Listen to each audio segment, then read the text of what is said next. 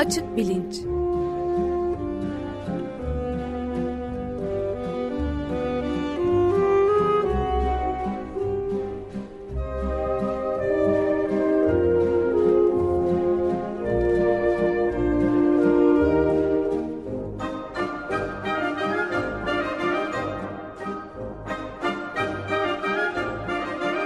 Güven Güzeldere ile bilim ve felsefe sohbetleri.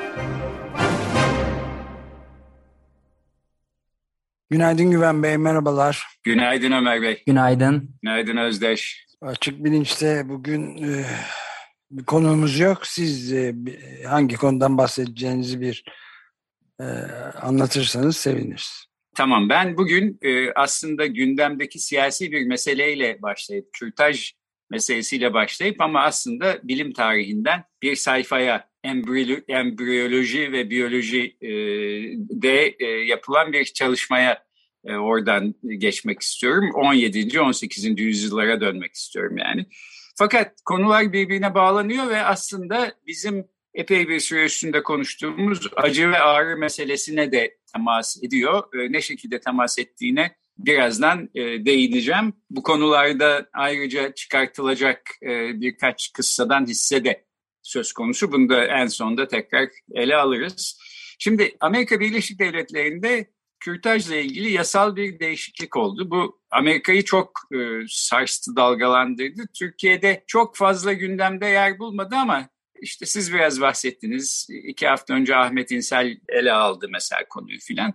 Bence e, Türkiye'yi de bütün dünyayı da Amerika Birleşik Devletleri'nin yanı sıra ilgilendirmesi gereken özellikle kadın hakları konusunda çok önemli bir konu. Neydi? Hemen onu hatırlayarak e, başlayalım. Amerika'da işte Türkiye'deki Anayasa Mahkemesi'nin muadili sayabileceğimiz yaklaşık olarak bir yüksek mahkeme var. Buna ben de Ahmet İnsel gibi yüksek mahkeme demeyi daha doğru buluyorum ama Amerikalılar aslında buna yüce mahkeme diyorlar. Supreme Court. Bunun da aslında bir nedeni var. Çünkü Amerika'da anayasa böyle neredeyse metafizik bir özellik atfedilen e, kutsal bir metin olarak neredeyse görülüyor. Bence anayasayı korumak sorumluluğuna sahip olan bu en yüksek mahkemenin de yüksek mahkeme değil yüce mahkeme olarak adlandırılıyor olması bence bununla ilgili ama ben bu konularda şimdi amatör yorumlar yapmayayım. Şunu söyleyeyim yalnız bu yüce mahkemenin 9 üyesi var. Bu üyeleri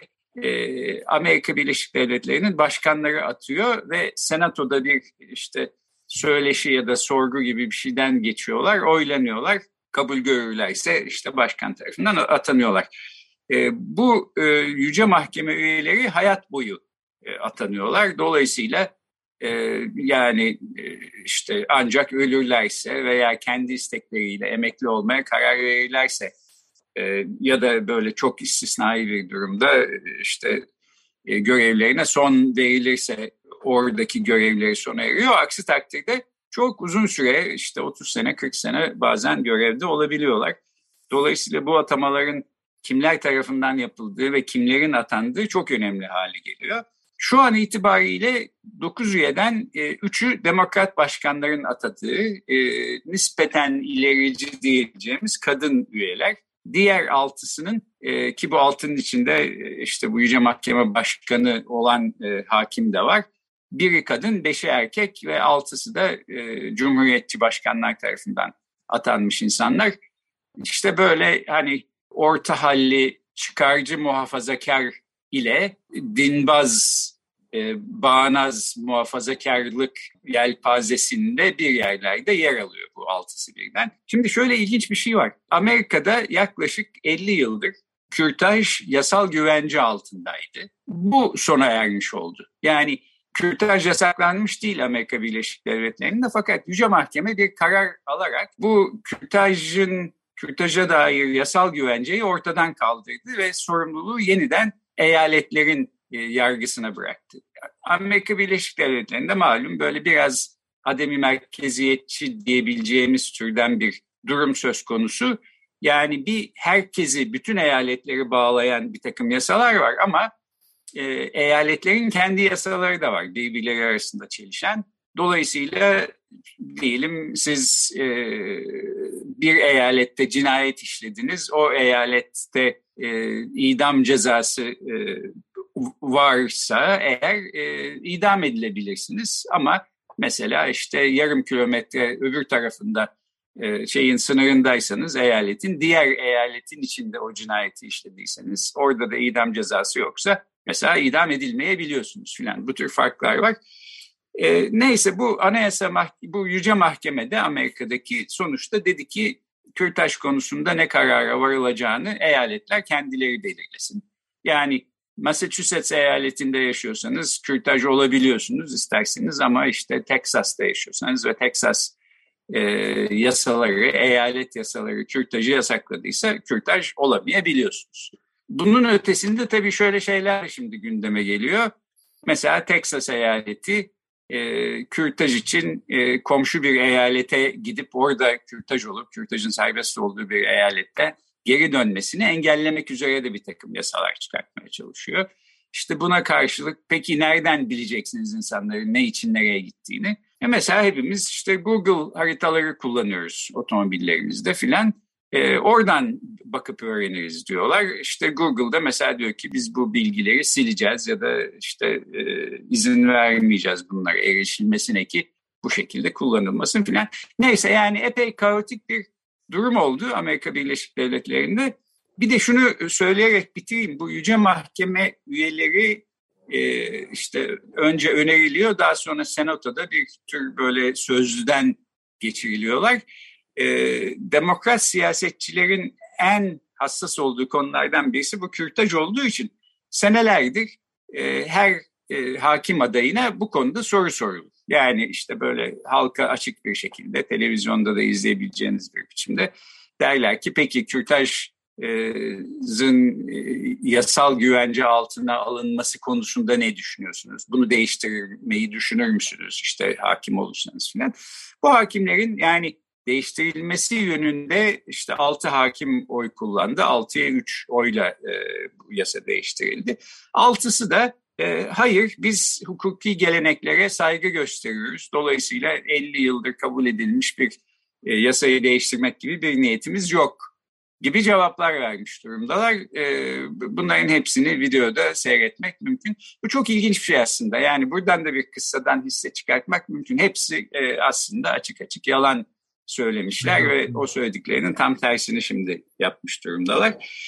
Şimdi bu işin gündemle alakalı kısmı. Ben bunu burada noktalayayım. Çünkü asıl bilim ben tarihi... Bir, bir ufak e, ilavede bulunayım mıyım? Tabii, tabii. ufak, ufak ilavede. Yani bu şok doktrini kitabıyla çok yakından bildiğimiz hem e, teorisyen hem e, yazar hem de aktivist e, Naomi Klein e, 30 Haziran'da önemli bir yazı kaleme aldı Intercept'te ve yüksek mahkemenin shock and awe dedikleri yani şok ve dehşet diye çevirebileceğimiz bir e, yargı darbesi gerçekleştirdiğini söylüyor. İşte önce başta bu kürtaj meselesi olmak üzere sonradan yerli halkların kendi kurallarını, hukuk kurallarını kendi topraklarında e, uygulama yetkisini de elinden alan bir Oklahoma'dan bir başka davada karar verdi. Ondan sonra da işte malum bu silah taşıma açık ve e, gizli şekilde silah taşıma yasağını da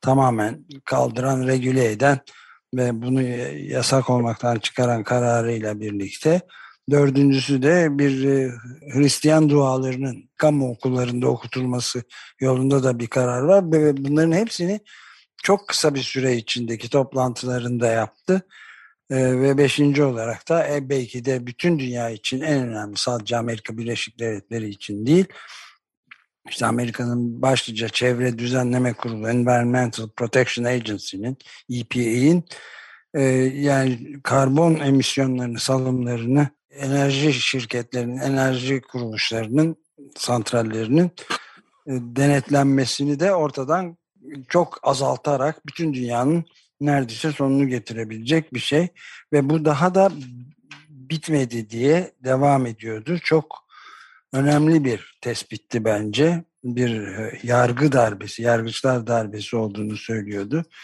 Bir de şeyi ilave etmek istiyorum. Bu dini etkilerden bahsede, bahsettiniz ve bahsedeceğiz de anladığım kadarıyla daha bu kürtaj meselelerinde daha e, yakın bir tarihte Açık Gazete'de tüyler ürpertici bir e, olaydan bahsettik Guardian haberinden. 10 yaşında bir çocuk ırzına geçiliyor ve kürtaj olmak zorunda 6 hafta hamile e, ama maalesef kendi eyaletinde olmadığı için bambaşka bir eyalette gidip e, izin veren bir yere buna bunu bunu mümkün kılabilecek ender yerlerden birine gittiği gibi dehşetengiz bir haber vardı. E, Ohio eyaletinde e, imiş bu 10 yaşındaki çocuk. Orada izin verilmiyor. Hemen mahkeme kararının ardından bu kısıtlamalar gelmiş. Indiana'ya gitmek zorunda Indiana'ya gidiyorlar. Evet yani böyle dehşet verici şeyler oluyor. Bir de Amy Coney Barrett'ın son bu ömür boyu seçilen hakimlerden birinin de e, çok yakın hem e, petrol e, fosil yakıtlarla çok yakın şirketlerle bağ oldu hem de aynı zamanda kendisinin evangelik e, gruptan olduğunu da bir, bir kez daha hatırlatalım. Yani böyle karmaşık bir durum var. Evet, e, haklısınız. Yani Amerika Birleşik Devletleri'nde belki yargı bağımsızlığı Türkiye'ye göre biraz daha iyi bir durumda ama bu tamamıyla bağımsız olduklarını göstermiyor. Aslında yargının zaman zaman böyle siyasetin güdümünde bir e, araç olarak kullanıldığını görüyoruz. Hemen şimdi o zaman bir örnek vereyim. 4 Temmuz mesela Amerika'nın e, işte Cumhuriyet Bayramı gibi kutlanır, Bağımsızlık Bayramı filan. E, orada e, o vesileyle işte radyoda bir e, anayasa hukukçusu birisi konuşuyordu. Ondan dinledim. E, şimdi Amerikan Anayasası biliyorsunuz bütün insanlar eşit yaratılmışlardır ibaresiyle başlıyor. Bu tabii 200 sene öncesine göre, 230 sene öncesine göre çok e, devrimci, radikal bir değiş. Öte yandan işte Avrupa'yı e, Avrupa'da esmekte olan aydınlanma rüzgarlarının da e, etkisi burada görülüyor. İşte Fransız devrimi olmak üzere falan falan. Fakat bu anayasa bu haliyle kabul edildikten sonra mesela köle ticareti yapan insanlar e, bundan hiç hoşlanmıyorlar. Diyorlar ki ya bizim tıkır tıkır işleyen çok güzel bir sistemimiz var. Buradan para da kazanıyoruz. Şimdi nereden çıktı bu? Ne demek bütün insanlar eşit yaratılmışlar? Yani köleleri de mi eşit sayacağız? Köleleri kölelik sistemine mi son vermeyi düşünüyorsunuz filan? E, iş yüce mahkemeye kadar gidiyor ve yüce mahkeme bir açıklama yapıyor. Diyor ki burada insanlardan kastedilen beyaz insanlardır. Dolayısıyla merak edilmesin. Siyahlar e, insan kategorisinde sayılmıyor. Dolayısıyla onlar beyazlarla eşit değil. Böyle bir şey buradan çıkmaz diyor anayasadan. Şimdi anayasayı yazanlar ne kastetmişlerdi filan bunlar tartışmalı konular ama e, işte Yüce Mahkeme'nin ne şekilde siyasetin güdümünde kararlar e, alabileceği ta o zamandan belliymiş. Bugün de yani bakıyoruz bu kürtaj konusunda işte yemin billah eden hakimlerin hepsi e, altısı birden bu kararın kaldırılmasına e, ilişkin bir oy kullandılar. Yani bir anlamda e, hukuki geleneği e, işte hukuki geleneğe saygıyı bir bir tür tramvay gibi görüp kendilerini götürecekleri kadar onun üstünde gittiler. Sonra oradan indiler e, gibi bir durum ortaya çıkıyor. Maalesef böyle. He, bunun korkunç da bir sonucu daha var. Onu da söylemeyi unuttum demin. Yani neredeyse 100 yıllık bir kanunu da Texas Yüksek Mahkemesi, Texas Eyaleti Yüksek Mahkemesi kürtajı e, yasaklayan ve hatta 12 yılla 10 yıl arasında cezalandırmayı öngören bir kararı da bozan mahkeme kararını bozmuş. Dolayısıyla o yasak da şimdi Teksas'ta yürürlüğe girmiş oluyor. 100 yıl sonra. Evet yani o sahiden hukuki açıdan çok e, kaotik bir durum var. Şimdi yani yarın öbürsü gün Indiana eyaleti de mesela kürtajı yasaklayabilir. Dolayısıyla Ohio eyaletinden Indiana'ya kaçacak, kaçmış olan kürtaj olmak için e, tecavüze uğramış ve hamile kalmış olan çocuk e, orayı da bulamayabilir. Başka yerlere gitmek zorunda kalabilir. Gitmesine izin verilmeyebilir filan. Şimdi bu e, yani e, kürtaj meselesini ben en başta e, kadınların kendi bedenleri hakkında e, karar verebilmelerine dair bir mesele olarak e, görüyorum. E, dolayısıyla önemsiyorum. E, öte yandan zor bir mesele kürtaj meselesi. Çünkü biliyoruz ki mesela işte 8 aylık olmuş bir bebek anne karnındayken bir şekilde erken doğumla doğsa işte kaşı gözü, eli ayağı belli, bebeğe benzeyen e, ve hayatta kalma şansı yüksek olan bir e, bebek olacak. Dolayısıyla birinci gündeki anne karnındaki ceninle işte sekizinci aydaki e, anne karnındaki bebek aynı değil. E, bunu göz önüne almak lazım. Fakat bunu göz önüne aldığımız zaman böyle bir zaman e, çizelgesi içinde de nerede, hangi aşamada hangi kategorizasyonu yapacağız diye bir karar vermemiz lazım. Bunlar kolay işler değil. Çok da e, tartışma yaratıyor. Aslında bu acı ağrı serisine şimdi buradan da biraz bağlayabilirim. Bir programda kısaca bahsetmiştim.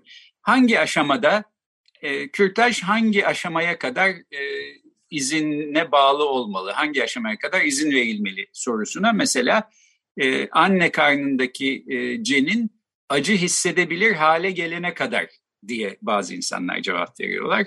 E, bu da işte en aşağı 24. haftada olur deniyor. Çünkü 24. haftadan itibaren ancak e, beynin kortikal bölgesi tam anlamıyla çalışır hale geliyor. Acı hissinin e, işte bizim bildiğimiz anlamda olgunlaşması için de böyle bir sinir sisteminin olgunlaşmasına ihtiyaç var filan. Yani e, acı ağrı meselesi burada da bir şekilde karşımıza çıkıyor.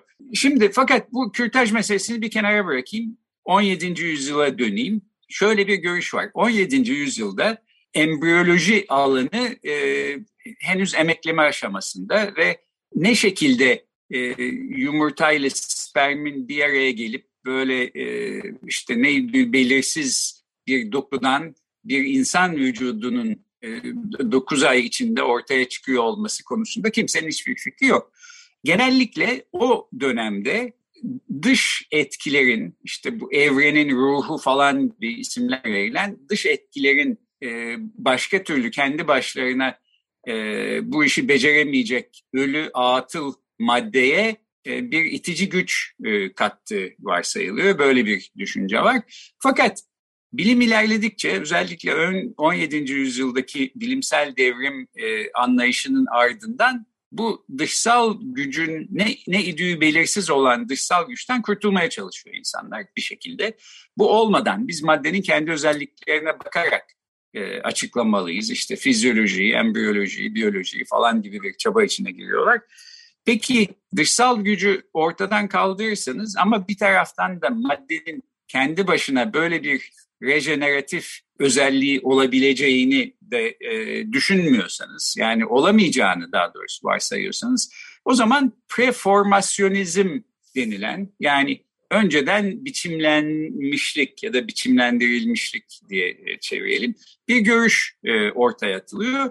Bu görüşe göre işte yani bazı versiyonlarına göre e, yumurtaların içinde bazılarına göre spermlerin içinde aslında minyatür önceden tasarlanmış, hazırlanmış insanlar var. Yani bayağı böyle işte kolu bacağı, kafası, parmakları filan olan e, minyatür e, insancıklar. Tam o zamanlar mikroskobun bulunmasıyla bu fikir daha da e, kabul edilebilirmiş gibi düşünülmeye başlanıyor.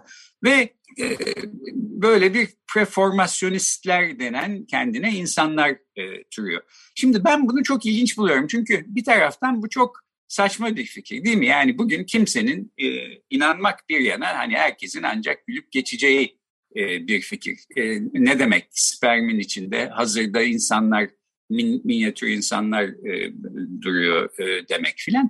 Fakat iyi bir bilim tarihi anlatısının yani burada bunu e, benim yapmama imkan yok. Hem bilim tarihçisi değilim hem e, vaktimiz yeterli değil e, iyi bir bilim tarihi anlatısının gösterebileceği gibi aslında o zaman 17. yüzyılda sorgulanmayacak, sorgulanmayacak kadar e, yerleşik bir takım varsayımlarla işe başlarsak bu preformasyonizm denilen görüş aslında e, bayağı makul bir görüşmüş e, gibi gelmeye başlıyor.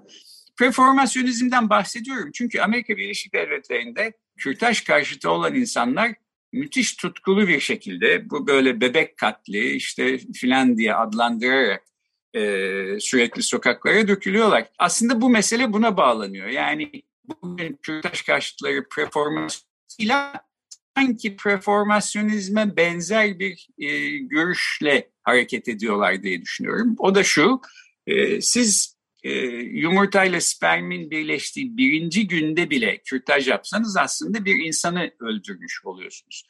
E, tabii ki hal öyle değil. Yani Amerika'daki bu kürtaj karşıtı hareket kendisine mesela hayat destekçisi, e, pro-life diye bir isim veriyor. Burada hayatın e, muğlak bir kavram olmasından aslında faydalanıyorlar.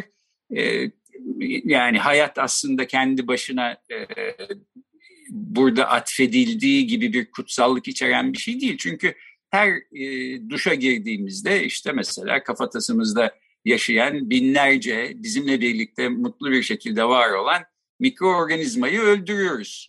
Ya da elimizi sabunlayıp yıkadığımızda bir sürü mikroorganizmaları öldürüyoruz. Yani bir sürü hayata son veriyoruz. Demek ki mesele burada hayat değil. Mesele aslında insan hayatı. Şimdi hatırlayacaksınız birkaç hafta önce sözü geçmişti. Selçuk Üniversitesi'nde galiba tıp fakültesi öğrencileri bir yemin ediyorlar. Orada e, hekimlik yeminini değiştirmişler ve kürtaja da bir referans vardı. Deniyor ki birinci gününden itibaren insan hayatına saygı e, duyacaktır doktorlar filan. Şimdi hayattan insan hayatına geçtiği zaman da şöyle bir soruyla karşılaşıyorsunuz. E, spermle yumurtanın birleştiği birinci günde ortada bir insan yok. Yani belki canlı bir şey var, bir hayat var ama o insan hayatı değil. E, işte dokuzuncu ayda belki insan hayatına dönüşüyor. Zaten soruyu zor kılan şey de bu e, süreç içinde ne zaman e, hangi aşamalara geleceğiz ve hangi aşamaları nasıl e, kategorize edeceğiz filan. Şimdi bu preformasyonizmden uzun uzun bahsedecek vakit yok ama benim en ilginç bulduğum şeylerden bir tanesi şu. E, Hollandalı bir fizikçi Nicolas Hartsoker diye bir adam mikroskobun e, mucitlerinden de bir tanesi. 1694 senesinde bir tür mikroskop icat ediyor ve 1900 1695'te pardon bir sene sonra bir kitap e, yayınlıyor. Bu kitapta diyor ki ben erkeklerin spermlerini aldım. Bu mikroskop altında baktım ve spermlerin içinde küçük küçük insancıklar gördüm. İşte bayağı böyle eli ayağı olan e, filan. Dolayısıyla preformasyonist görüş doğrudur diyor. Bence işin işi en ilginç kılan taraflardan bir tanesi o zamanın e, son derece iyi bilim insanları arasında sayılan gayet makul bir takım başka insanlar da e, mikroskopları alarak benzer deneyler yapıyorlar ve benzer sonuçlar gördüklerini e, rapor ediyorlar. Diyor ki tabii biz de gördük varmış yani meğerse spermin içindeymiş insanlar. İşte bunlara e, biliyorsunuz o tarihlerde insan gözünün göremediği mikroorganizmaların bir tür hayvan olduğunu Anthony van Leeuwenhoek diye bir başka Hollandalı e, mikroskopçu, e, işte mikrobiyolog e, ortaya koymuştu ve bunlara animalkül demişti, hayvancık diye. Bunlara da homonkül e, diyorlar, e, minik insanlar. Şimdi böyle bir durum olsa gerçekten de birinci günde de kürtaj yapsanız bir insan hayatına kastetmiş olacaksınız ama preformasyonizmin doğru olmadığı e, işte kısa bir süre sonra ortaya çıkıyor. Tabii Preformasyonizmde pek çok başka sorun da var. Ee, şöylece toparlayayım. Yani e, diyelim sizin sperminizin içinde işte böyle çeşitli insancıklar vardı ve onlardan bir tanesi sizin bebeğiniz haline geldi. Ama o bebek büyük yetişkin hale geldiği zaman onun da bir bebeği olması lazım. Peki bu nasıl olacak? O bebeğin de demek ki kendi sperminin içinde hazır olan bir takım homonküllerin olması lazım. Yani matruşka bebekleri gibi böyle iç içe geçmiş, sonsuza kadar gidecek e, minyatür insanların önceden hazır e, hale getirilmesi lazım. Bu tabii pek akıl alır bir şey değil. Bir de şu var, e, siz Orta Avrupa'da yaşayan beyaz ayrıcalıklı bir gruba ait bir insansanız işte böyle hani çok da başka cins insanlarla karışmıyorsunuz. E, çocuklarınız da size benzer filan diye düşünüyorsunuz ama aslında biliyoruz ki anne ile babanın özelliklerini taşıyor çocuklar. Yani bir beyaz anne ile bir siyah babanın e, çocuğu işte siyah insan özellikleri de gösteriyor ya da bir Asyalı e, kadınla işte bir beyaz erkeğin çocuğu da e, benzer şekilde filan. Dolayısıyla bütün bu kombinasyonları da göz önüne almamız gerekirse bu e, insanların spermlerinde ya da yumurtalarında önceden hazır olması gereken e, minyatür insanların sayısı inanılmaz bir şekilde artıyor. Zaten e, bir, bir süre sonra ortaya çıkacak ki 18. yüzyılın sonlarından itibaren aslında ortada bir maddenin kendi başına bu işi becereceği, embiyolojinin e, çalışmalarıyla ortaya çıkacak bir jeneratif e, bir mekanizma var ve e, böyle minyatür insanlara filan gerek kalmıyor. Ama bunu işin bunu... esrarını süre de bitti ama e, bu işin esrarını Amy Coney Barrett'a sormamız lazım. Gizli bir tarikatın üyesi çünkü son seçilen yargıçlardan biri. People of Praise diye ve her türlü tuhaflık orada olabiliyor. İsa'ya bağlanabiliyor maddeyle ilgili filan. Belki ileride görürüz izahını tekrar yapar. Evet bu Yüce Mahkemenin kararı gerçekten Amerika'yı neredeyse tam ortadan böldü. Türkiye'ye çok benzer aslında tarafları var ama siyasetin güdümünde işte böyle bir karar almış vaziyetteler. Nereye varacak? Preformasyonizmden haberleri belki de yoktur ama aslında e, benzer bir varsayımla hareket ediyorlar gibi gözüküyor. E, bu da kısadan hissemiz olsun. Peki çok teşekkür ederiz. Bunu uzun boylu konuşmaya ileride mecbur kalabiliriz diye bir not düşerek kapatayım. Bu tamam, mesele çok ciddileşecek. Yani. Konuyu ziyaret ederiz tabii ki memnuniyetle. Çok teşekkürler. Görüşmek, Görüşmek üzere. Görüşmek üzere.